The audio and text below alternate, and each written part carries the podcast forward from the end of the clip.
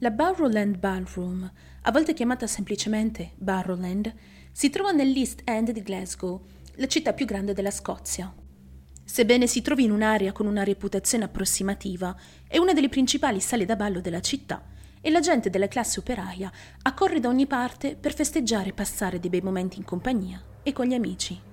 Il Borrowland aveva un'atmosfera carnevalesca unica e godeva di una giusta dose di notorietà. Era in funzione dal 1934 ed era stato completamente distrutto in un incendio che ha avuto luogo nel 1958, ma era stato ricostruito e riaperto nel 1960, la vigilia di Natale. Giovedì e sabato erano le serate over 25. I giovedì sera dalle 20 a mezzanotte al Borrowland erano chiamati Pale Night ma il termine colloquiale comunemente usato da tutti per gli eventi over 25 era Grab and Granny Night.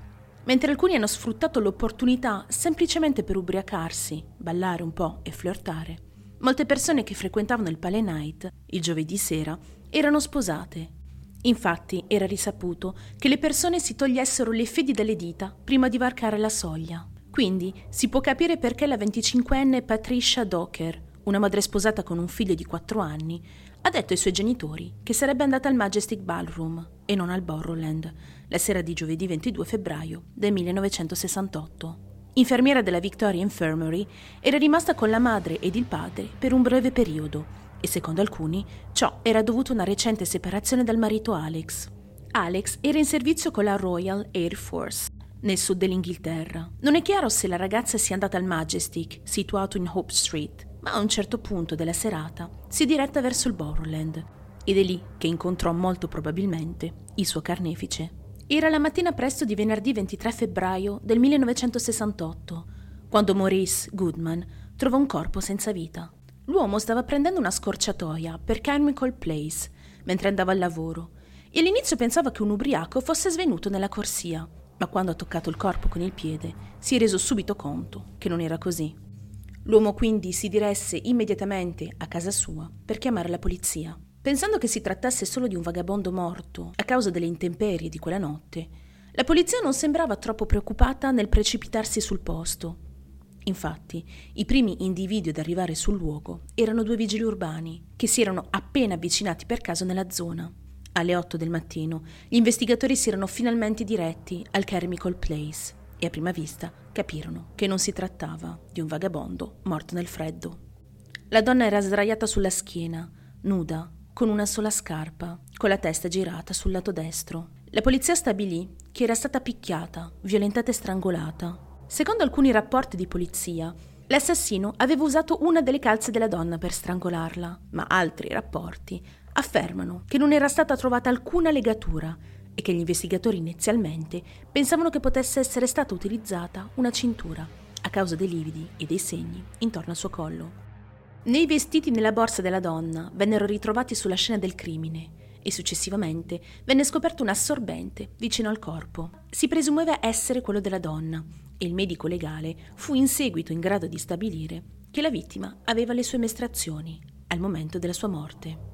Il corpo era stato trovato a pochi metri di distanza in un vicolo adiacente della casa dei genitori, al 29 di Longside Place. La notizia di questa tragica morte si diffuse in tutto il quartiere e il pettegolezzo arrivò fino alla Victoria Infirmary. Alcune infermiere si erano addirittura chieste se si potesse trattare di un paziente che era fuggito dall'ospedale e che era morto quindi di freddo. Due dei colleghi di Patricia la caposala e la sua assistente hanno visto il corpo, ma a causa del grave trauma facciale non sono riuscite a identificarlo. È stato solo quando un autista di ambulanza ha visto il cadavere e ha riconosciuto la donna come un'infermiera che lavorava lì, che la polizia venne a conoscenza della sua vera identità. Il padre di Patricia, John Wilson, aveva letto una descrizione della donna sul giornale della sera Sebbene lui e sua moglie fossero preoccupati che Patricia non fosse ancora tornata dalla sua serata al Majestic, presumevano che fosse rimasta fuori con le sue amiche e che sarebbe tornata a casa da un momento all'altro. Armato di una recente fotografia di sua figlia, John si è recato alla stazione di polizia, dove hanno preso le sue informazioni e gli hanno chiesto di visionare la foto del corpo all'obitorio. Il corpo ritrovato era effettivamente il corpo della figlia, Patricia. Poiché Patricia non aveva menzionato la Borrowland Barroom ai suoi genitori la sera prima, i funzionari di polizia hanno concentrato i loro sforzi sul Majestic, il luogo in cui aveva detto loro che sarebbe andata. Un testimone si fece avanti per affermare di aver ballato con Patricia al Majestic quella sera, per poi cambiare la sua versione dei fatti dicendo che si era confuso. Passarono molte settimane prima che gli investigatori scopriranno che Patricia si trovava al Borland Barroom e non al Majestic quella sera. Non si può dire con certezza se questo sia stato uno stratagemma deliberato da parte di Patricia o un cambio di programma improvvisato. Sebbene fosse apparentemente separata dal marito, tecnicamente era ancora sposata e la sua reputazione del Borland sarebbe stata certamente nota alla madre e al padre della ragazza. Nessuna delle persone interrogate e che passarono la notte al Borrowland quel giovedì sera ricordava di aver visto Patricia andarsene con qualcuno, anche se alcuni avventori ricordavano di averla vista ballare con diversi uomini, uno dei quali aveva i capelli rossi. In quel momento il colore dei capelli non era un'informazione significativa, ma avrebbe giocato un ruolo molto importante nelle indagini successive. I vestiti di Patricia non vennero mai ritrovati. Poco tempo dopo, però, i poliziotti che fecero le indagini vicino al fiume Cart riuscirono a recuperare il braccialetto di Patricia, una parte della cassa dell'orologio e la sua borsa scomparsa. Anche il marito di Patricia, in servizio a Lincolnshire, fu considerato un sospetto, ma venne immediatamente scagionato dopo aver fornito un alibi solido per mancanza di prove e soprattutto nell'incapacità di verificare i movimenti della ragazza al Majestic o al Borrowland, quel fatidico giovedì, le indagini si sono concluse dopo soltanto due settimane e la polizia disse che la ragazza aveva incontrato la persona sbagliata nel posto sbagliato e al momento sbagliato. È sabato 16 agosto del 1969 e la 32enne Jemima MacDonald è diretta al Borrowland Barroom per una notte di svago. La madre non sposata di tre figli ha lasciato i suoi figli alle cure della sorella Margaret, una figlia di 12 anni di nome Elizabeth i due figli più piccoli, Andrew e Alan, rispettivamente di 9 e 7, furono lasciati quindi a casa di Margaret, il cui appartamento era proprio di fronte al pianerottolo di Jemima, al 15 di McCate Street, a Bridgeton. Sono passati 18 mesi dall'omicidio di Patricia Docker e nessuno nel quartiere si ricordava più di quel crimine. Quando esce di casa, Gemima aveva ancora i bigodini in testa, che contava togliere all'ultimo minuto. La maggior parte degli amici di Gemima erano già sposati, quindi spesso la donna si avventurava da sola nelle sale da ballo, cosa non insolita per lei. Ma quando la donna non tornò per recuperare i figli la domenica mattina, Margaret, la sorella, cominciò a preoccuparsi. Quel giorno aveva sentito anche che alcuni bambini del vicinato parlavano di un corpo che era stato ritrovato in un vicino caseggiato abbandonato. Lunedì 18 agosto ancora nessuna notizia dalla sorella e così Margaret si fece coraggio e decise di entrare in quell'edificio del 23 McCate Street, a meno di 30 metri da casa sua. Ed è lì che la donna trovò quello che pensava essere un manichino di un sarto, ma poi notò il sangue sul viso ed immediatamente riconobbe il volto della sorella Gemima. Gemima era stata picchiata, violentata e strangolata con una calza. Sul luogo vennero ritrovati alcuni abiti della donna, le calze strappate, la camicetta bianca e la biancheria intima. Ma la borsetta di vernice nera e il suo contenuto, compreso il velo che usava per coprire i bigodini, non erano presenti sulla scena del crimine. Inoltre, come avvenuto per il crimine di Patricia Docker un anno e mezzo prima, un assorbente igienico venne trovato vicino al corpo e, come Patricia, un esame del cadavere ha rivelato che anche Gemima aveva le mestruazioni. In questo caso, però, la polizia è stata in grado di stabilire che la notte in cui la donna scomparve era andata prima al Betty's Bar, proprio di fronte al Borrowland, dove si è goduta qualche drink ed era stata vista chiacchierare con un uomo dai capelli rossi.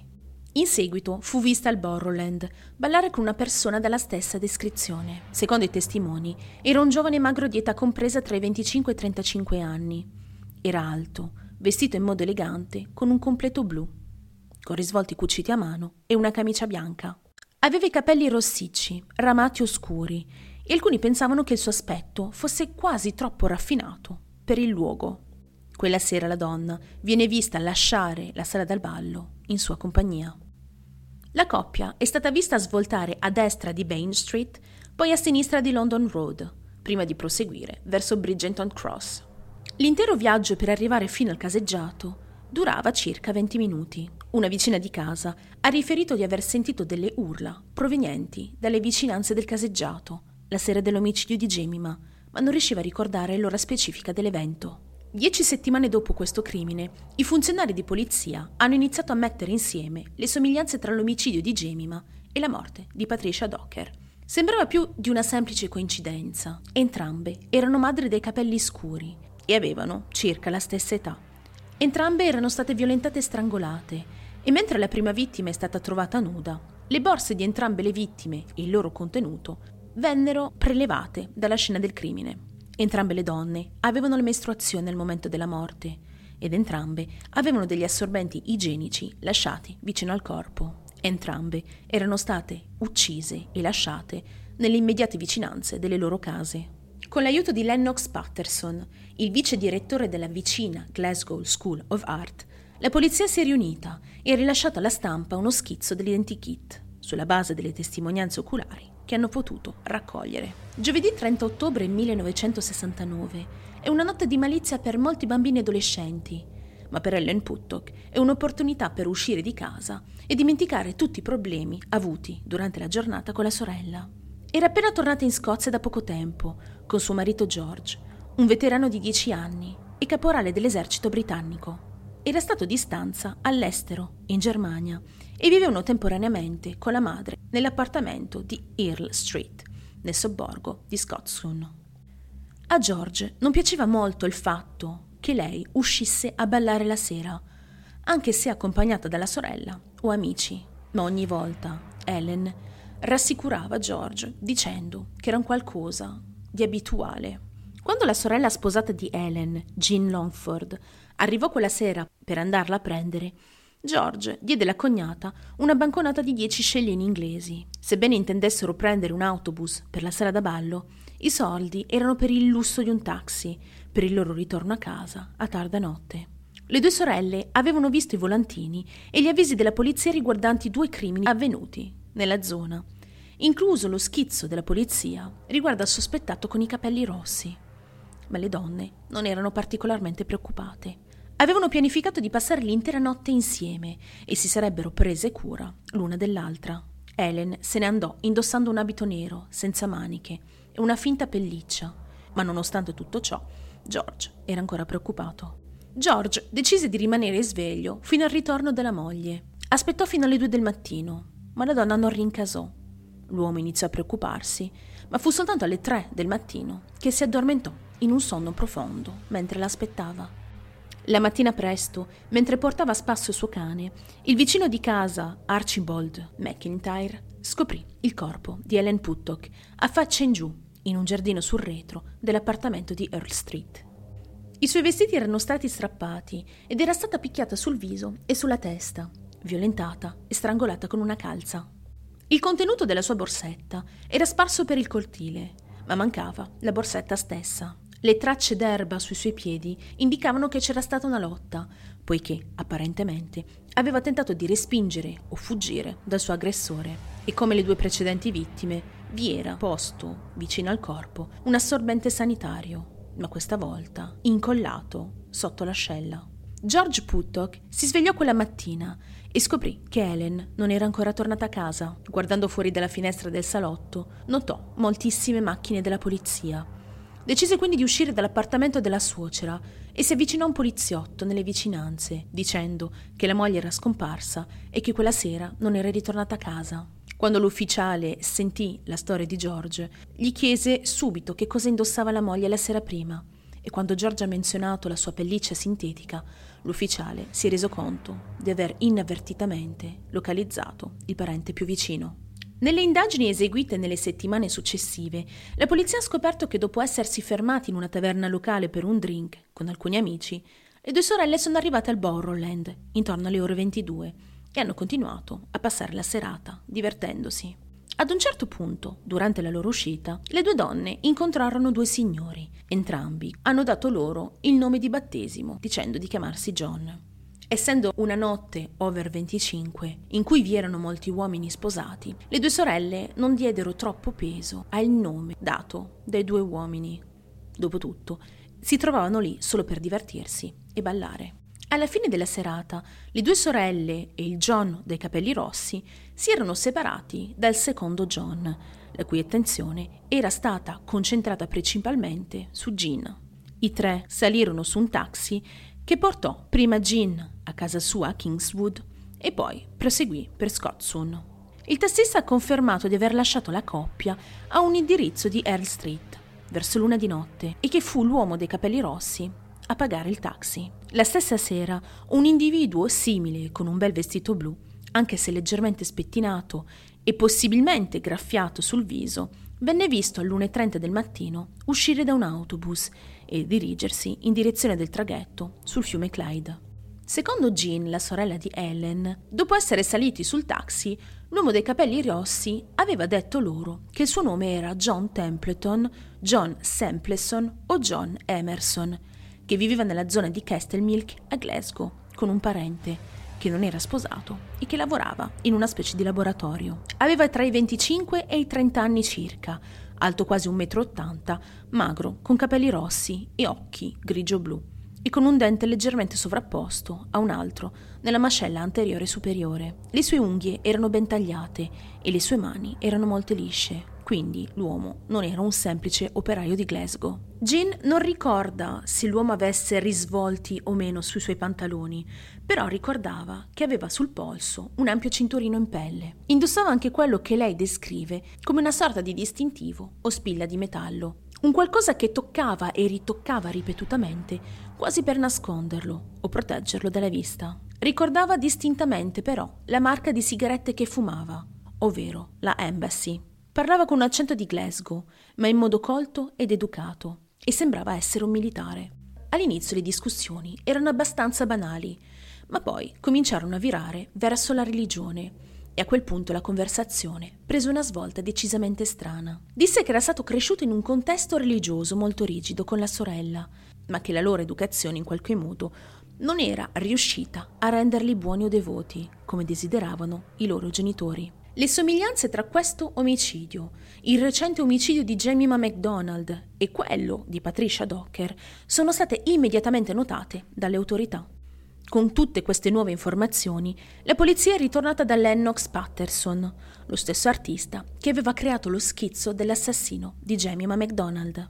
Questa volta, con molto altro su cui lavorare, Patterson ha prodotto un dipinto a colori del sospetto che è stato rilasciato sette settimane dopo l'omicidio di Ellen Puttock. E fu in quel momento che questo individuo venne soprannominato con il nome con cui sarebbe stato associato per sempre, corto, descrittivo e leggermente inquietante. Il suo nome era Bible John. La polizia ha setacciato i documenti ufficiali militari e quelli della Nato, pensando che il loro sospetto potesse essere stato nelle forze armate in quel momento a causa del suo orologio da polso e dei capelli corti. Questo potrebbe anche spiegare l'intervallo tra i tre omicidi, in particolare il periodo di 18 mesi tra gli omicidi di Docker e McDonald. Forse Bible John era stato a distanza altrove e che le sue visite nel Borrowland coincidevano con i periodi in cui era in licenza o fuori servizio. I capelli rossi del sospetto portano anche la polizia a interrogare oltre 400 barbieri della città. Non era un'epoca nota per le acconciature corte da uomo e speravano che qualcuno potesse ricordare un cliente abituale che preferiva un taglio militare. Sono stati interrogati anche quasi 250 sarti nel tentativo di individuare qualcuno che potesse aver indossato o modificato un abito monopetto marrone o un paio di pantaloni senza polsini. Un'indagine sugli studi dentistici della città ha rivelato oltre 5.000 persone, le cui cartelle dentali mostravano un dente anteriore sovrapposto nella mascella superiore, ma ogni singolo paziente venne liberato da tutte le accuse. Ma allora, dopo questi tre crimini, che cosa è successo a Bible John? Dove è finito? Secondo alcuni poliziotti, l'uomo sarebbe stato mandato via da Glasgow e si trovava in servizio militare. Forse il suo stile di vita era cambiato, si era sposato o aveva cambiato carriera, o forse si era semplicemente trasferito dalla zona. Forse era stato arrestato per un altro crimine e rinchiuso in prigione, o forse rinchiuso in un ospedale psichiatrico. Ma la cronologia dei tre omicidi risulta molto insolita. Un intervallo di tempo di 18 mesi tra i primi due omicidi non è comune per gli assassini e il secondo e il terzo omicidio si sono verificati in successione molto rapida, entro tre mesi l'uno dall'altro. Potremmo facilmente giungere alla conclusione che la polizia fosse stata troppo affrettata e ansiosa di collegare i primi due crimini tra di loro, creando inavvertitamente un serial killer, dove in realtà non ve ne era. Ma se era così, forse anche il secondo e il terzo omicidio erano stati crimini imitatori, crimini che volevano proprio imitare l'uccisione di Patricia Docker. E infine, se questi crimini non fossero stati realmente collegati e più assassini fossero responsabili, questo potrebbe essere il motivo per cui gli omicidi di Bible John si fermarono. È anche degno di nota il fatto che tutte e tre le vittime avessero le mestruazioni la notte della loro morte e che tutte e tre avessero degli assorbenti igienici vicino al loro corpo. Forse l'uomo credeva di poter avere dei rapporti sessuali con le ragazze, rapporto che gli venne rifiutato poiché le vittime avevano il ciclo e questo forse lo spinse ad attaccare in modo così furioso le tre ragazze. O forse le vittime erano state prese di mira e uccise proprio per questo motivo, come se fosse una strana forma di feticismo. Tutto ciò porta alla domanda finale. Chi era Bible John? Sappiamo che molti sospetti vennero interrogati per poi essere scagionati. Migliaia di loro in effetti, ma nonostante ciò non sappiamo molto chi fossero questi individui. All'inizio del 1996 il corpo di John Irving McKills, un venditore di mobili ed ex membro della Guardia scozzese, fu riesumato con il sospetto che potesse essere il famigerato Bible John. Cugino di uno dei sospettati originali che era stato indagato al momento degli omicidi, McKeans si era suicidato nel 1980 all'età di 41 anni. Un campione di DNA prelevato dai collant di Ellen Puttock venne ricollegato a un membro della famiglia McKeans. Tuttavia, a causa della decomposizione del corpo avvenuta nei 16 anni precedenti e della possibile degradazione del campione di DNA originale di decenni prima, i test successivi si sono rivelati inconcludenti. Si sperava che anche i resti dentali di McKeans potessero essere abbinati al segno del morso ritrovato sul polso di Ellen Puttock, ma le informazioni sulla ferita erano insufficienti da impedire una corrispondenza positiva. Ulteriori test sono stati effettuati nel 2004, quando è stato annunciato che le autorità avevano raccolto campioni di DNA da dieci diversi sospettati, che erano stati interrogati durante l'indagine iniziale più di 30 anni prima. Una cosa non è molto chiara nell'indagine originale della polizia, ovvero la versione di Jean, la sorella di Ellen Puttock. Infatti nessuno si era preso la briga di prendere la versione dei fatti del tassista che accompagnò le due donne e l'uomo quella sera. Dopotutto questo uomo era l'unico altro testimone oculare vivente che avrebbe potuto sentire la conversazione del sospetto con le due sorelle e avrebbe potuto facilmente confermare i dettagli della storia di Jean, ubriaca o meno. Qualche tempo dopo gli omicidi, effettivamente, il vedovo di Ellen Puttock, George, cercò il tassista per sentire la sua versione dei fatti.